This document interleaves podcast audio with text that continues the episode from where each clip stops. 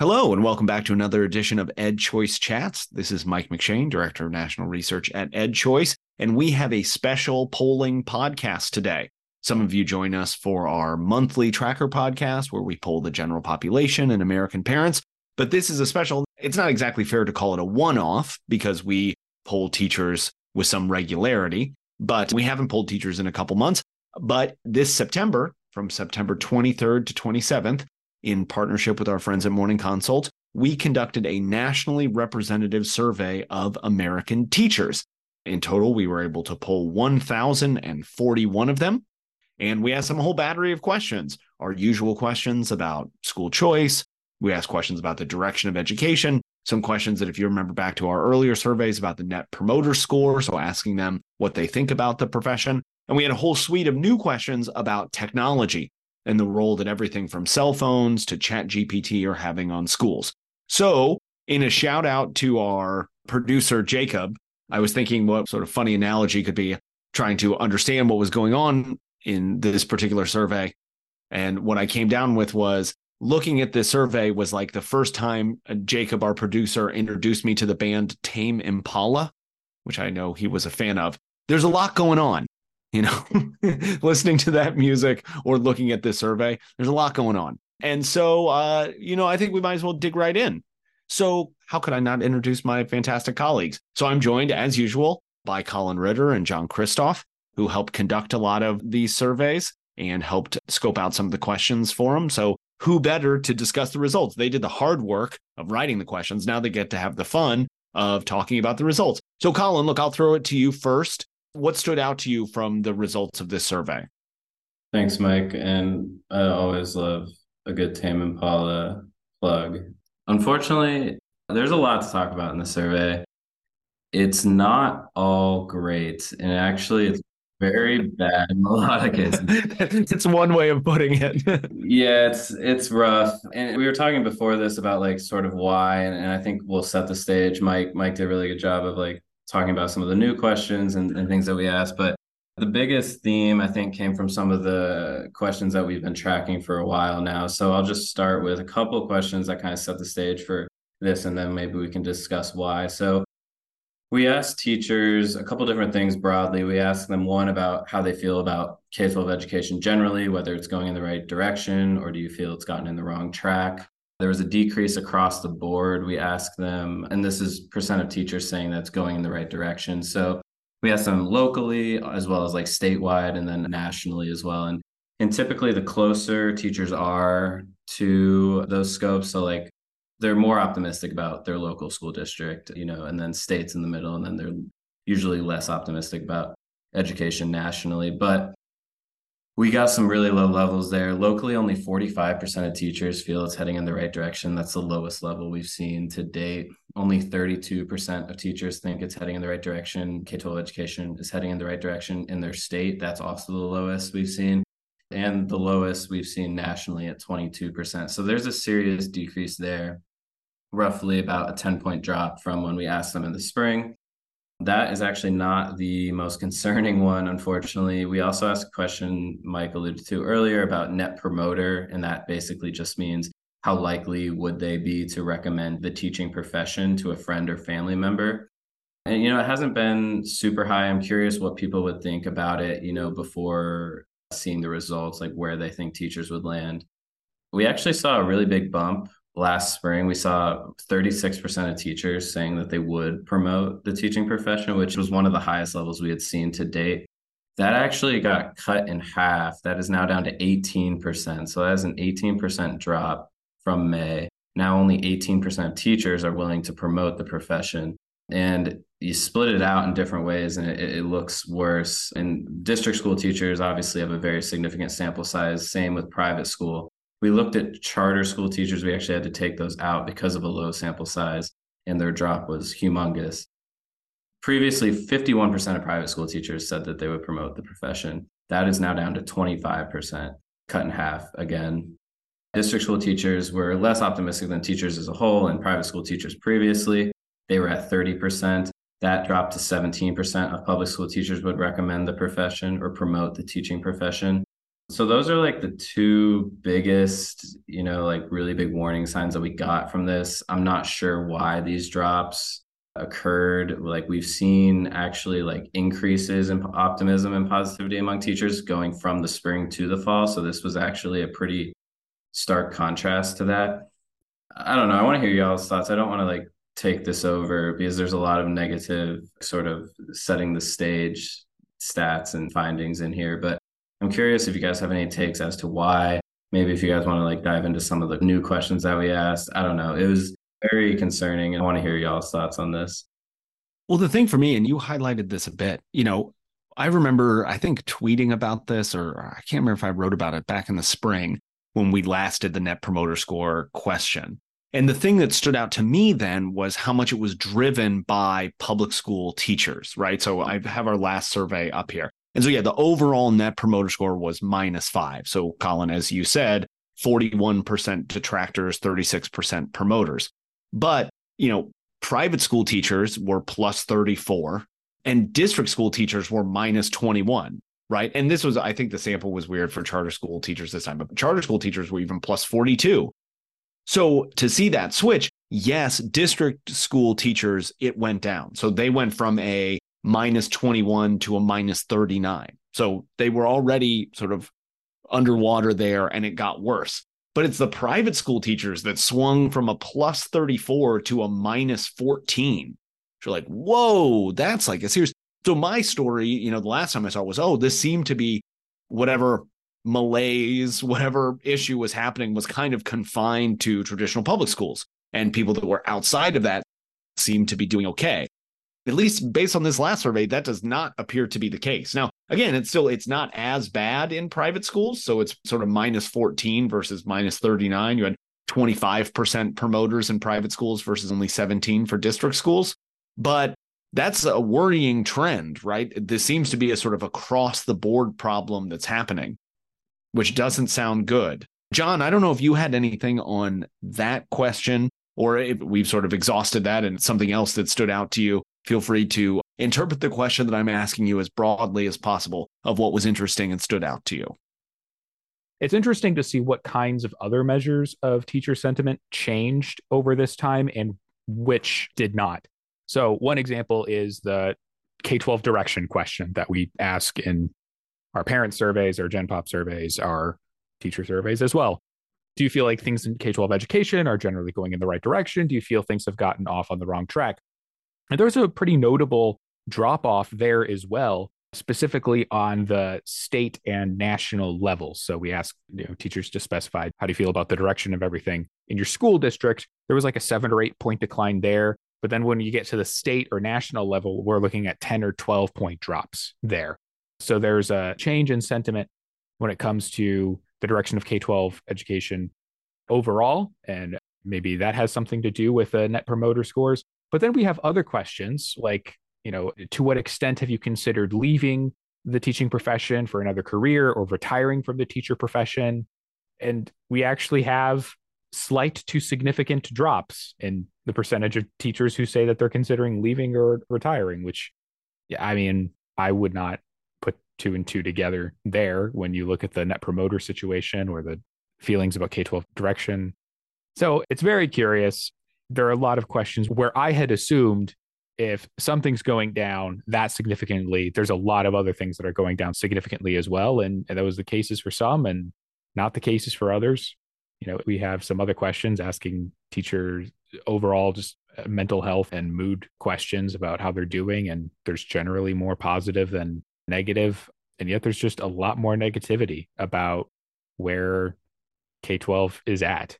You have to wonder why you know something else that you can point to in our question is it's not because of an increased concern of violence you know maybe, maybe this is a bit of a tangent but teachers were 24 percentage points less likely to say that they were extremely or very concerned about a violent intruder entering their school which means that they are now significantly below parents as far as concern level at this point. So the drive for more negativity is definitely elsewhere. So I'd be very curious about having further conversation with this with people who are listening, who are elsewhere in the education space, have expertise in other areas. Maybe people are teachers or no teachers. What's changed from this year compared to, you know, last spring or the year before It's very strange. Well, one potential explanation for some of this is looking at the role of technology. And in this survey, we did a deep dive looking at teachers' opinions on a host of different questions related to technology, technology in and outside the classroom, the way it's impacting them and their students. Colyn, I don't know if you want to take a first swing at it because there's a lot. There's a lot here. So, what really stood out to you? Yeah, and I should have mentioned this earlier when we were talking about like perhaps why. Like the big thing that jumps out to me is I just really wanted to know why this is very. It's just very different from what we've seen in the past. And there was a slide we asked like, I do want to talk about the tech, but there is one slide that's worth noting. It's we asked teachers like select the best words to describe how you feel right now. And there was an increase, like a pretty serious increase of teachers saying that they feel frustrated and overwhelmed. So, with those feelings in mind, I don't want to talk like it's definitive that these like tech findings play a role in teachers feeling frustrated or overwhelmed, but I mean, perhaps they absolutely can play a role. So, just to kind of dive into some of the questions that we asked regarding technology. So, we asked teachers about like students' use of computers and laptops versus cell phones. Teachers are very strong in their belief that computers and laptops are positive influences on students' learning experiences. And they're equally as strong uh, in their belief that cell phones are harmful in students' learning experiences, especially on their social and emotional development. But the one that stuck out to me the most, it, it did I don't know. I, I, want one of y'all to take the AI findings. I'll talk about the cell phones because we do kind of like split it there, even though they are kind of related under the umbrella of tech. But we asked teachers about how to reduce social media usage among teens, cell phone usage. And teachers were very strong in believing that they think rules requiring students to leave devices in their lockers or another secure location would be the biggest help there. They also had pretty strong belief that school districts should be able to choose which platforms they allow students to access during the day. And obviously, students can get around that using data instead of Wi Fi, things like that. But teachers think that social media use and cell phones are definitely playing a factor, playing a role in the classroom and having a harmful effect on their students' learning experiences. 70% of teachers are very concerned about social media having a negative effect on their mental health. So, teachers are very aware of the tech in the classroom, especially when it comes to cell phones. We asked when it comes to cell phones, 58% of teachers say that their schools let students have their cell phones. Only 45% of teachers are allowed to enforce their own cell phone policies. And then about three out of 10, 29% of students are allowed to have cell phones in the classroom. And I had a conversation with actually our really sharp and awesome coworker, Michelle Banner, and she has three young sons. And we were talking about just how to handle cell phone usage. And she was saying that she felt very strongly about not letting her kids have cell phones and not letting them use in the classroom. But there are certain realities in schools now that you really do need to get in touch with your kid if something very horrible is happening in the school, whether it's a violent intruder or a lockdown or something like that. And she ended up getting her son a cell phone. And I believe he's in sixth or seventh grade. So that conversation just made me think of how nuanced and how difficult of a question it is of where cell phones and where that technology kind of fits in the classroom, especially for young children. But that also is not touching on the AI aspect of these questions, which I'm definitely curious to hear about. Yeah, some of those stood out to me. Like, uh, so we asked this question when it comes to cell phones, does your school allow? And sort of, it's one of these things where, like, because the numbers are so large when you really think about it. So, yes, 58% of teachers said that their school allows students to have their cell phone in school. 45% says teachers are allowed to establish and enforce their own cell phone policies. And 29% said that students are allowed to have their cell phones in the classroom. Now, those are large numbers, but you also know that the flip side is true. So that means 42% of American schools do not allow students to have cell phones in school. Part of this could be, you know, some of them are elementary schools where maybe that's like an easier ask, right? But I still think that's an interesting number. I mean, I look as a former teacher, I look at that middle number, which is like allowing teachers to establish and enforce their own cell phone policies. And I just like cringe because it's, oh, that's the worst. Like if you have to be the island and be the one teacher who's like, nope, we're not going to have cell phones in class. It's like, but Mr. And Mrs. whatever, allow. It's like, oh, this is the worst. And frankly, you know, Colyn, you were mentioning sort of the parenting thing. And we can get into some of these other things because I think the teachers and parents see the same way the sort of deleterious effects that cell phones and things have. But it's a collective action problem, right? You don't want to be the one parent if every other kid has one of these cell phones and that's how they communicate with one another and that's like how they organize you know whatever going to play soccer whatever it is and your kid is left out of that it's very difficult to be the one person that doesn't do that so i see it from the teacher perspective but you see it from the parent perspective as well john what of the technology stuff stood out to you one of the things that we asked about, as Colyn kind of referenced, we tried to get a sense of where teachers were at at the moment when it came to AI and artificial intelligence, chat GPT, and things like that. The last time we did a teacher survey, I think it was kind of the early stages of these types of things entering the public consciousness, entering everyday conversation. Obviously, if you're really into these things, you know, you might think everyone else is behind, but again, popular enough that we're talking about these things in education world. And most teachers you know said that they haven't really used something like ChatGPT before but a, uh, you know a handful said that they have. You know actually that's kind of unfair. I would say 27% said that they'd used it in free time or free time and at school and 61% said that they had never used it before but we asked how they felt about using ChatGPT and AI as a learning tool. I think this is a really interesting thing to get a pulse of because, again, we've learned earlier in an earlier question that the type of technology does matter to a teacher, right? There is a pretty solid positivity toward computers as a positive learning tool for students in the classroom. Obviously, there are some who disagree, and you know some believe that more intensely than others. That was generally true. We also saw the opposite for cell phones, which Colyn talked about. So, where are they on AI? And generally, people do have opinions on it between 15 and depending on what grade you taught, I should say, between you know like 15 and 19% of teachers said that they didn't have an opinion on it or they didn't know. But the remaining teachers were fairly split on how they felt about AI as a learning tool. If you take all teachers into account, 40% support ChatGPT or AI to help learning, but then you have 42% say that they opposed it as a learning tool. Now, if you break things down by grade, high school teachers were a little bit more likely to be positive about AI than elementary school teachers, which maybe is to be expected.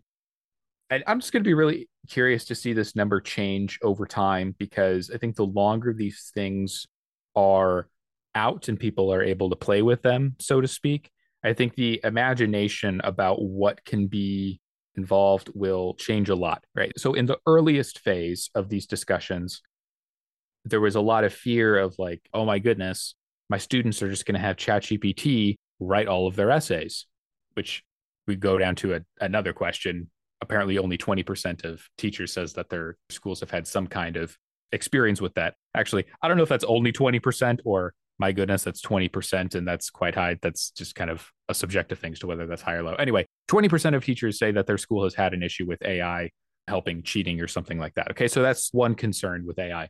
But as more time has gone on, I think a lot more people have begun to experiment with what AI or ChatGPT can do for something like, say, individualized learning. Obviously, in an education system where teachers and schools have a lot of kids to teach, you know, whether it's because it's the only school around or, you know, wh- whatever the situation is, individualized learning can be difficult. So if you have technology out there that can help answer student specific questions and actually understand them, not quite as well as a human, but you know, better than just typing stuff into Google and hoping that you're asking the questions intelligently enough that Google can bring up the thing that you're trying to look for.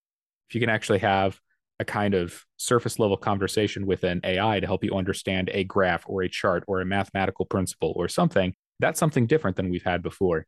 So I think it's going to be interesting to see if either one of those possibilities wins out over time, whether cheating concerns become a bigger issue or whether these types of essentially using AI as like a tutoring tool. I'm going to be very curious to see which wins out. Maybe neither wins out. Maybe it's just going to be a constant wrestling through a long period of time, like many technological developments. But you can't unring the bell, as they say. So things are going to move one direction or another, or both at the same time, no matter whether we like it or not. But we're definitely going to keep a pulse on this. Yeah, the plagiarism one really stood out to me. Obviously, I'm now mentioning twice that I used to be a teacher, but I was a high school English teacher. And so obviously seeing something like ChatGPT or others, I'm just like, that would directly intersect with what I did quite frequently. But yeah, as John sort of obliquely mentioned, but it's worth lingering on for a second. So we did ask this question Have you faced any situations with ChatGPT or other artificial intelligence based plagiarism or cheating? Amongst all teachers, 17% said that they had. And we asked a slightly broader question, which was Has your school faced any of those? And about 20% had. Now, again, you know that's the whole sample of teachers you know we have elementary school teachers in there and others that, that would probably be less likely for things like that to happen but that's still like a it's a non-trivial number but not necessarily sort of like overwhelmingly large yeah but john i'm sort of in agreement with you of you know allowing some time to pass and for more. Right now it seems like the first iteration of things that people are doing is like i know what we can do. We can cheat on essays or i know what i can do is i can just sort of like use ai as like fancy google. And so there's like an incremental increase in that. And I played around like going into ChatGPT and say, like, construct a lesson on, you know, whatever, Mesopotamia or something, or like construct a lesson for fourth graders on the building of the pyramids. And it can, you know, like, listen, all things considered, it's not terrible. You know, it actually puts something together for you. And I imagine you can refine it and improve it and you can find ways to even make it better. But you know, as I think AI improves, you know, there's any number of opportunities that might exist there, right? Where you could have, you know, I think like thinking of what made my life difficult as a teacher, having like an AI assistant that could help manage like parent communications, where you could like give a series of simple commands to it and it could sort of pre-send, you know, if you have like sort of preset emails and things to manage, you know, when anytime you had to communicate to parents or things, it's like, hey, write a short email letting everyone's parents know that they need to have five dollars for the field trip on Friday or whatever, and then like automatically sends it out to everyone and that sort of things. Or you know, the following seven people haven't brought their five dollars in. Can you send a text message to their parents? You know, like those sorts of productivity gains. That's not like a massive oh schooling will never be the same and everything is different and we're living in the future but just like the classic things that technology can do to make our lives easier. I feel like leaning more into things like that. Like, what are these sort of practical friction points that teachers have that they can potentially improve from there? But that's at least what I took away from it. So, fellas, I want to give us, I know we're going to kind of land the plane here soon, but I want to give any sort of last call here to either of you was there anything else that we missed Do you think people need to know about? Obviously, we can't go through all of the slides. Everyone should go to edchoice.morningconsultintelligence.com and see the full workup of that. They can read Colyn's great blog post on our blog summarizing some of the key issues. But yeah, anything here as we come to a close, last hits that people should get? I think there are two things I'm going to keep an eye on. And as we kind of talk through it here, I kind of realized that I do think some of the teacher pessimism is probably driven by the increased senses of feeling frustrated and feeling overwhelmed, dissatisfied also increased, unhappy increased. I think that in order to hopefully see a bounce back of teachers willing to promote the profession, teachers feeling optimistic about K 12 education as a whole, I think that these numbers, how teachers are feeling, are going to have to increase before any of that other stuff increases. I don't know whether that's good or bad, but I, I just think that that at the core, teachers are feeling a little more stressed out. They're feeling frustrated, overwhelmed. They feel less in control than they did. And I think that that is sort of the driver here. And if that can't increase, at the very least, we didn't talk about much. I'd push everyone to go check out our report where we do talk about it more. But we asked a question about how students are progressing this year. And teachers are unsurprisingly, they're feeling less good about their students' progression. It's dropped roughly 10 points. We asked them about academic learning, emotional development, and social development, and that has dropped across the board. Now, granted, you will see on that slide that private school teachers are feeling much better than district school teachers and teachers as a whole when it comes to their students' progression. So I either, I'm very much crossing my fingers, hoping for teachers feeling better or teachers feeling their students are progressing better. Ideally, both. We do not live in a perfect world, so I'm not going to get too greedy. I, I'm hoping for one or the other. Yeah, those are the two things I'd keep an eye on. We also asked really interesting questions about like absences, whether they've increased with the questions of absenteeism growing. And we also asked questions about like academic catch up with the learning loss sustained during COVID. So I'd, I'd push people to go look at that too, because I think these are really interesting findings. I'm curious where they're going in the future. John, any uh, last thoughts before we bring this to a close? Yeah, definitely check out the report this month. You should obviously read all of them, but this is definitely one to check out because there's just more eyebrow raising stuff than we have time to talk about today. We have a lot of questions about things like student discipline and students being behind and teachers having to do catch up work to get students up to speed. Things that I think are very relevant to education in a post COVID world. Just discussions that at least teachers I know have had. For example, discussions that a lot of teachers I know have had involve students coming in with more behavioral issues than than they've had before and that obviously taking up a lot of classroom time. And we found out that you know 39% of teachers said that they do think that student misbehaviors in their classes are more frequent. Something to maybe keep in mind. 30% of teachers say that they're doing a lot of catch up work to get their students on the grade level. And something that backs up some research that Mike has done in his teacher time use survey report, where uh, he found that student discipline issues were one of the main drivers of teachers not having enough time to get things done. We found that here, where teachers were most likely to identify student discipline issues as the thing that interrupted their class.